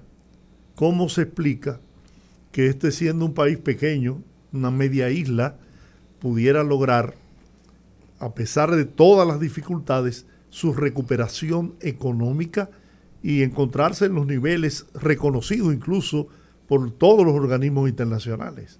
Bueno, yo creo que, hay que reconocerlo, hay que reconocer que ha habido un manejo eh, de la economía eh, responsable por parte de este gobierno, pero también nos preguntamos eh, qué, tan novedo, qué tan novedoso puede ser esa gestión cuando tenemos las mismas autoridades financieras de hace 30, 40 años. O sea, el crecimiento, la estabilidad macroeconómica de la República Dominicana no es un elemento nuevo, no es un elemento eh, innovador en cuanto al escenario nacional. la economía dominicana es la economía que más ha crecido y se ha mantenido creciendo y se ha mantenido estable los últimos 40 años. Lo que deberíamos estarnos preguntando es si ese crecimiento que, se ha mantenido de manera sostenida eh, en los últimos años se está distribuyendo de manera equitativa. Si estamos avanzando en construir eh, y reducir sobre todo los niveles de desigualdad que perviven hoy en nuestro país. Eso yo creo que tiene que ser la pregunta que, nos estemos haciendo, porque la economía dominicana va bien y ha ido bien eh, y seguirá yendo bien eh, y entonces eso tal vez es lo que deberíamos preguntarnos, hacia dónde va esa economía que sigue beneficiando a los pocos y sigue desprotegiendo o dejando en el desamparo a los muchos. Esa es la pregunta que, deberíamos hacer. Yo ahorita escuchaba a Franiela, una persona que conozco de, de los ambientes universitarios, y la verdad es que yo me siento muy identificada con ustedes en un sentido. Veo mucha gente joven en, Opción Democrática. Hemos tenido otros entrevistados aquí que son del, del proyecto. Me parece interesante que sea gente joven, pero yo creo que también debe haber un elemento práctico en relación a cómo es el sistema político dominicano, cómo existe esta polarización de fuerzas tradicional en República Dominicana que a veces no da mucho espacio para poder em, llevar a puerto proyectos completamente distintos que como tú bien señalas es como una especie de oxigenación de las ideas políticas en República Dominicana. Tú sabes mejor que nadie que existe una abstención abrumadora en las elecciones presidenciales cada año y casi siempre corresponde a gente en tu rango de edad. ¿Qué están haciendo ustedes para llamar la atención de este grupo de, de, jóvenes, de este grupo de personas que no se vincula, que no participa de la democracia a través del voto, para atraerlos a este proyecto y que realmente no sea un, una iniciativa de discurso y de propuestas, y no que, sino que se convierta en un proyecto viable y real? Mira, yo creo que la mejor estrategia que nosotros tenemos para hacer eso es ser coherentes. Y, sobre todo hacer algo que le hace falta mucho a la política dominicana. Eh, yo creo que uno de los grandes retos que nosotros tenemos es recuperar la ilusión de la gente en la política como un ejercicio colectivo. Hoy la política y, esa desconexión, esa abstención permanente y sostenida que cuando se analizan los procesos electorales de los últimos 40 años viene aumentando, es producto de que los partidos o, los pseudo partidos con P pequeña, como me gusta decir, han convertido al ejercicio político en un ejercicio de, élites, de intereses, eh, reduciendo la posibilidad de espacio de discusión, reduciendo la posibilidad de convertir los partidos. ¿Para qué nacen los partidos? Los partidos nacieron hace casi 100 años para aglutinar, articular a las personas que tenían una visión común sobre la sociedad, sobre lo que debía pasar, sobre lo que tiene que pasar en la economía, sobre lo que tiene que pasar en la salud, sobre lo que tiene que pasar en la educación. Hoy los partidos dominicanos, los partidos mayoritarios dominicanos, son agencias de empleo, son eh, instrumentos para eh, administrar las cosas, que es lo que, en lo que se han convertido. O sea, cuando uno saca los rostros y los colores de los partidos mayoritarios, en este caso del PRM, de la Fuerza del Pueblo y del PLD, o de las dos versiones del PLD, si tú sacas los rostros, si tú sacas los colores, no hay ideas concretas, no hay visión de sociedad más allá de disputarse el control del presupuesto del Estado. Y la política tiene que ser algo más que eso. La política debe ser y tiene que ser algo más que eso. Tiene que ser ilusión, tiene que ser participación, tiene que ser sentarnos a resolver los problemas colectivos. Tiene que ser sentarnos, por ejemplo, como país, a decir, mira, en los próximos 10 años, nosotros vamos a resolver el problema del tránsito de la ciudad de Santo Domingo. Yo salí para acá y, por eso me demoré un poquito en llegar, 45 eh, minutos antes. Hoy los estudios de, diversos, eh, de diversas casas eh, urbanistas especializadas plantean que una ciudad digna es una ciudad donde cualquier ciudadano puede moverse de, un lugar a otro en menos de 15 minutos, a tu trabajo, a tu centro de estudio, a compartir con tus amigos, con tus familiares. Y entonces la política tiene que servir para eso, para sentarnos en una mesa y decir, mira, en 10 años vamos a resolver el problema del tránsito de esta ciudad. En 10 años vamos a resolver el problema de la educación, para que hoy nosotros no sigamos teniendo niños y niñas que lo que están aprendiendo es a memorizar en las escuelas dominicanas. No se está aprendiendo a pensar, a leer, a, analizar, a razonar, a razonar eh, las ideas. Y eso es grave porque ¿qué estamos construyendo? Cada vez que yo escucho un anuncio de un programa de inglés o de un o de una iniciativa de formación técnica, digo, qué bien. Pero parecería parecería que nuestro país, o que el país que tenemos, que es hermoso y es demasiado grande, lo queremos convertir en una zona franca y no en un país digno, en un país que puede tener grandes músicos, en un país que pudiera tener premios Nobel. Y eso es lo que, y para eso es que tiene que servir la política. Y eso es lo que nosotros le proponemos a la gente. Y eso es lo que nosotros ponemos sobre la mesa y a lo que nosotros queremos dedicarnos eh, para hacer avanzar esta sociedad. Porque si no estamos en política para hacer avanzar la sociedad, para poner las ideas sobre las mesas, es mejor, y lo dijo el profesor Juan Bosch hace muchos años, es mejor dedicarse a los negocios y no a la política. Finalmente, el tiempo ya se pasó hace rato, pero me gustaría conocer, o nos gustaría conocer, la posición de Opción Democrática con relación al llamado hecho por el presidente Luis Abinader sobre la problemática con nuestros vecinos de Haití? Dos cosas. Lo primero, estamos en disposición de firmar cualquier pacto que sea en beneficio de la ciudad dominicana. Pero le ponemos dos condiciones. Uno, es que ese pacto no, no, tiene que ser solo con los partidos políticos. Ese pacto tiene que ser con la ciudadanía, con la gente.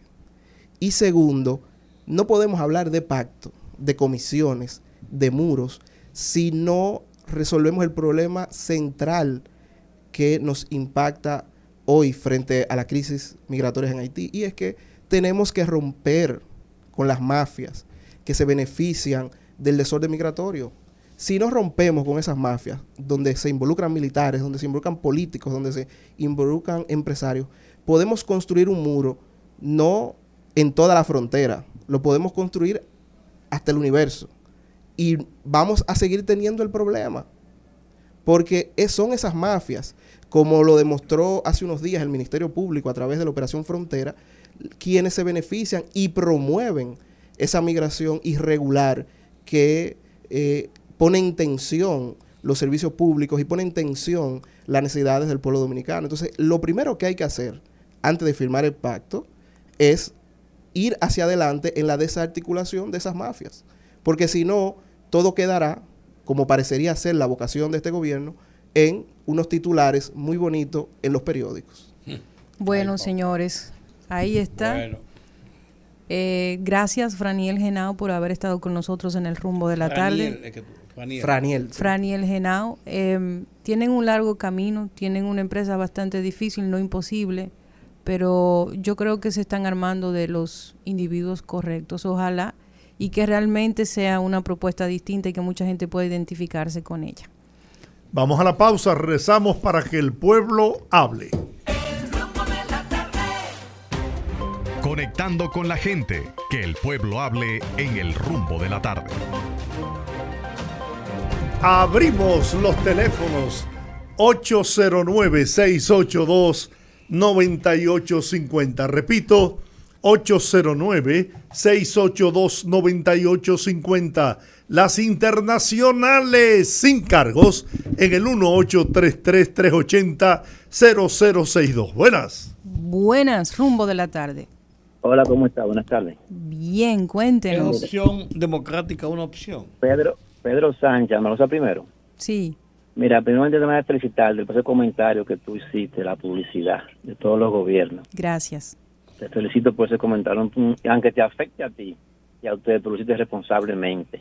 Muchas gracias. Otra cosa, el puente del otra de Juan Bo, le echaron una lechada, yo fui que lo denuncié, una lechada donde estaba roto y se está rompiendo otra vez la punta las juntas del puente Juan Bosch se siguen rompiendo.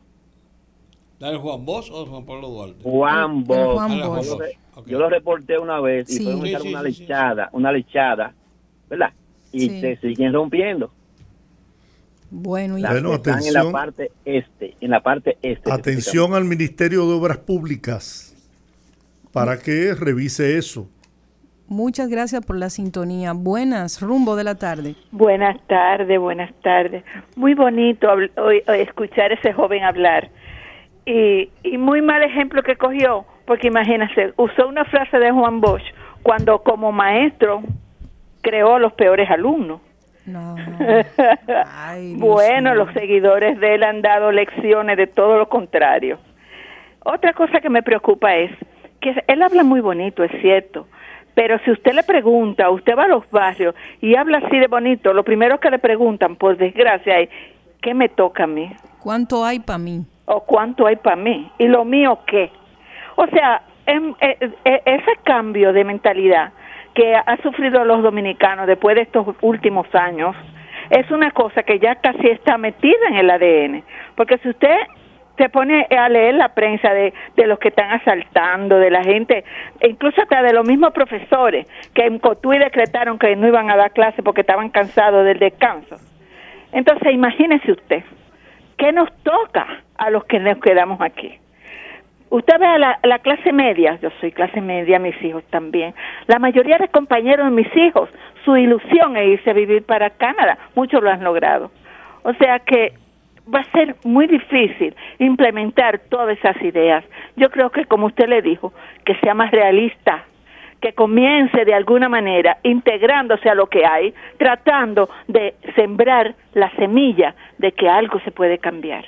Bueno, yo apoyo a esos jóvenes, yo apoyo el cambio, yo apoyo, yo sé que no es algo fácil que va a pasar de la noche a la mañana, pero yo apoyo por lo menos el intento, porque hay gente que solamente se pone del otro lado de la acera a señalar todo lo que se hace y no hace nada. Y con lo de Juan Bosch, bueno, yo considero a Bosch un gran hombre, aunque los discípulos han sido muy malos. Buenas, rumbo de la tarde. Adelante. Sí. Yo, es el Ferrera que habla. Dímelo. De lo que usted tiene eh, uso de conocimiento como en política, usted fue político, usted, usted anduvo con, con Balaguer. Sí, señor. ¿En qué momento usted vio por lo menos hace muchos años que una provincia se ganaba, que tal senador sacó 1800, tal candidato sacó 1800 votos y ganó la senaduría. Porque yo porque yo le digo una cosa, esos senadores que sacó la fuerza del pueblo con la alianza con el PRM, el PRM le aportó el 80% de los votos. Y hoy en día, mira cómo están en la fuerza del pueblo atacando a Abinader. Ahora, si ellos son inteligentes, en el 24 que se vayan, solos sin alianza, a ver qué es lo que van a sacar. Que van a sacar ni un regidor ahí.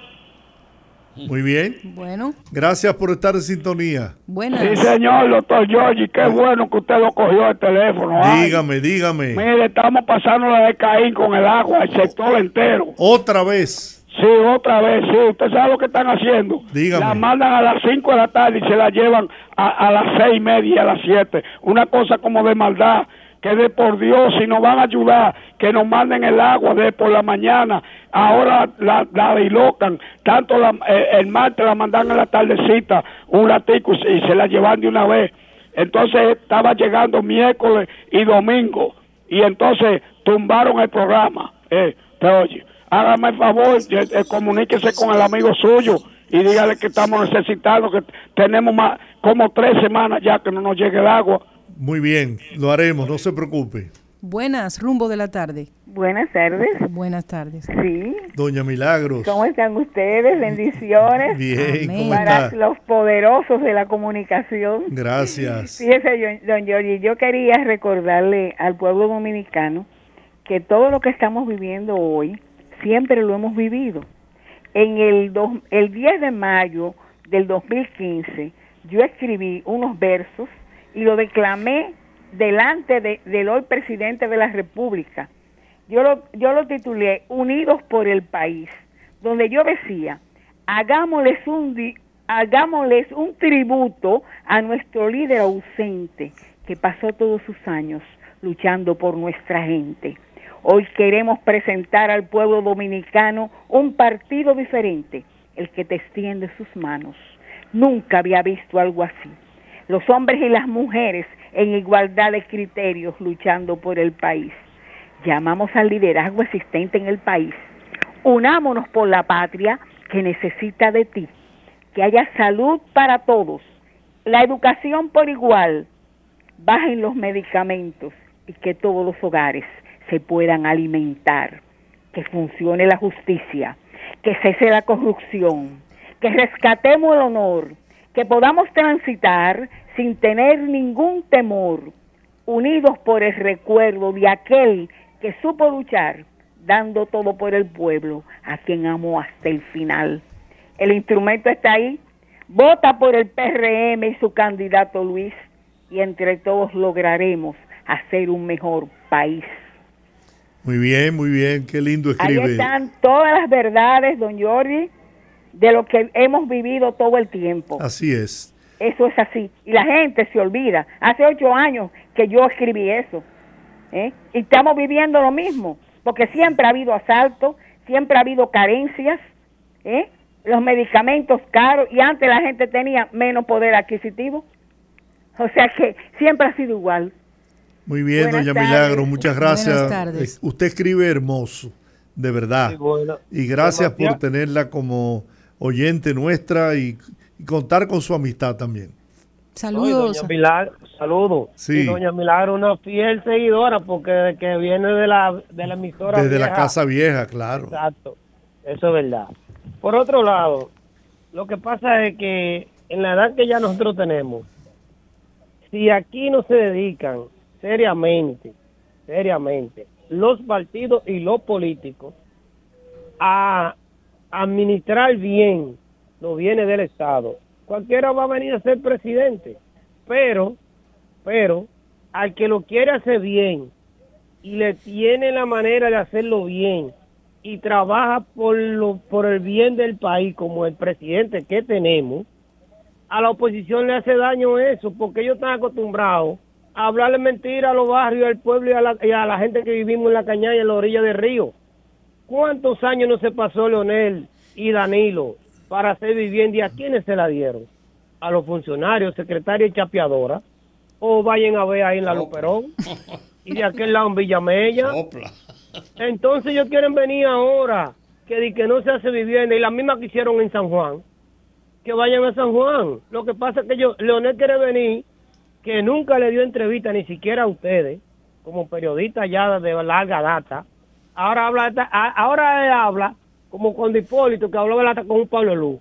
Qué bueno es así. Lo que pasa es que los cuartos están rindiendo y están llegando donde tienen que llegar los barrios. Mira las calles como están asfaltándolas en Cristo Rey completo, la cañada del zoológico como está y arreglando viviendas. Pero para ellos arreglar una vivienda tenían que llamar al compañerito de la base y si no era del partido no le dan tres panchecín. Mira, a ah. propósito de cañadas, se están recuperando y, y salvando las dos cañadas más grandes y que mayor contaminación llevan a los ríos donde desembocan. Eso va a ser un, un gran, una gran obra en beneficio de la salud del pueblo dominicano. Buenas tardes. Buenas tardes, equipo Valentín Tavares de San Luis. Hola Valentín, ¿cómo Bienvenido, estás? Valentín. Adelante. Gracias, muy amable. Mire, don Giorgi, yo pensando con los acontecimientos últimos que han pasado en educación con esos profesores que han tenido situaciones difíciles, como el Digüey y ahora lo que escucho de Cotuí. Y uno se indigna porque uno ve los gremios de este país que solo saben hacer protestas. Por ejemplo, el profesor Hidalgo, que yo sepa, no se ha pronunciado nunca con respecto a estos hechos. Y a él le corresponde hablarle, eh, porque él representa el gremio magisterial sin embargo, eso parece que no da ni frío ni calor. Profesor Hidalgo, nada más no es huelga. También llame la atención de sus seguidores, maestro, por favor. Muchas gracias. Gracias a usted por la sintonía. Buenas, rumbo de la tarde. Buenas tardes, ese gran equipo de rumbo de la tarde. Buenas, adelante. Yo tengo que darle un mensaje a los pencos. Leonel, Abel Martínez, Francisco Javier García y un sinnúmero de ignorantes, hipócritas, que gobernaron este país. Ahora ellos se hablan de la barriga del pueblo dominicano. Los cuartos de la fungló, ¿de dónde consiguió la Lionel? De los cuartos del Estado. Los cuartos, eh, el edificio que tiene Francisco Javier García de Industria y Comercio, ¿de quién es? Es de él. Y bebiendo Pitrinque en Villajuana, él lo iba a comprar. Que llegaron al, al gobierno a hacerse millonarios y ahora el eslogan de ellos es decir que el pueblo dominicano está pasando hambre, que devuelvan todos los cuartos que se robaron y que busquen un eslogan, que tengan una campaña limpia y sana y que le digan la verdad al pueblo dominicano, que ya eso se acabó, que ellos no tienen política, para estar hablando de disparate, porque no tienen calidad moral, ese grupo de ladrones, todito. Vaya, se lo sacó de adentro. Buenas. ¿Y qué eh, yo no sé, yo no bebo. Buenas, rumbo de la tarde. Buenas tardes, el poeta Misa. Diga, poeta. Muchas bendiciones para ustedes que están ahí en ese, en ese frente de ustedes los poderosos. Frente patriótico. Ese frente patriótico de, leyenda. No, no, entendemos por qué el, el poeta Juan H. tuvo que salir de ustedes. Pero déjenme decirle que lo sigo escuchando a la favorita. Muy bien. Déjenme decirle que no ha sido fácil para el PLD levantarse tanto así que dos de sus líderes, varios de sus líderes eh, legendarios se quitaron la vida. Entonces, en cierto modo hay que felicitarlos porque eh, no, no, han podido, con esa fama de ladrones que se han cobrado, yo quiero confesar que traté de reintegrarme a la Casa Vieja, pero resulta que ahí hay un periodista que tiene problemas personales conmigo Aparte de eso, uno de ellos que es el principal, confiesa casi abiertamente que es antiguardiano, porque él dice, él dice que el verdadero padre de la patria es Luperón. A partir de ahí decidí ya no volver a la casa vieja eh, para tratar de estar unidos con ellos, porque entendí que no vale la pena. Gracias, muchas bendiciones para todos. Amén. Amén. Línea internacional, se cayó esa línea. Buenas, también. Saludos, rumbo de la tarde. Buenas tardes, Brito de las Américas. Brito, un abrazo. Adelante, Brito. Igual para ustedes. Eh, mira, el presidente de la República llamó en su discurso a un pacto para resolver el problema haitiano, o tratar de buscarle una solución al problema haitiano, ¿no? Sí. Pero yo entiendo que el mejor aliado para resolver ese problema es el cumplimiento de la ley de migración.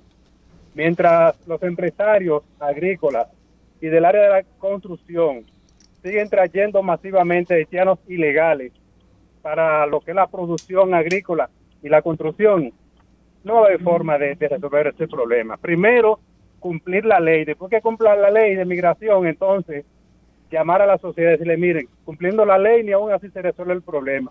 Falta la cooperación del pueblo. Muy bien. Entonces, así la gente puede ayudar, pero no de esa manera, sin la ley, sin cumplir la ley. Muy bien. Gracias que se nos terminó el tiempo hace rato.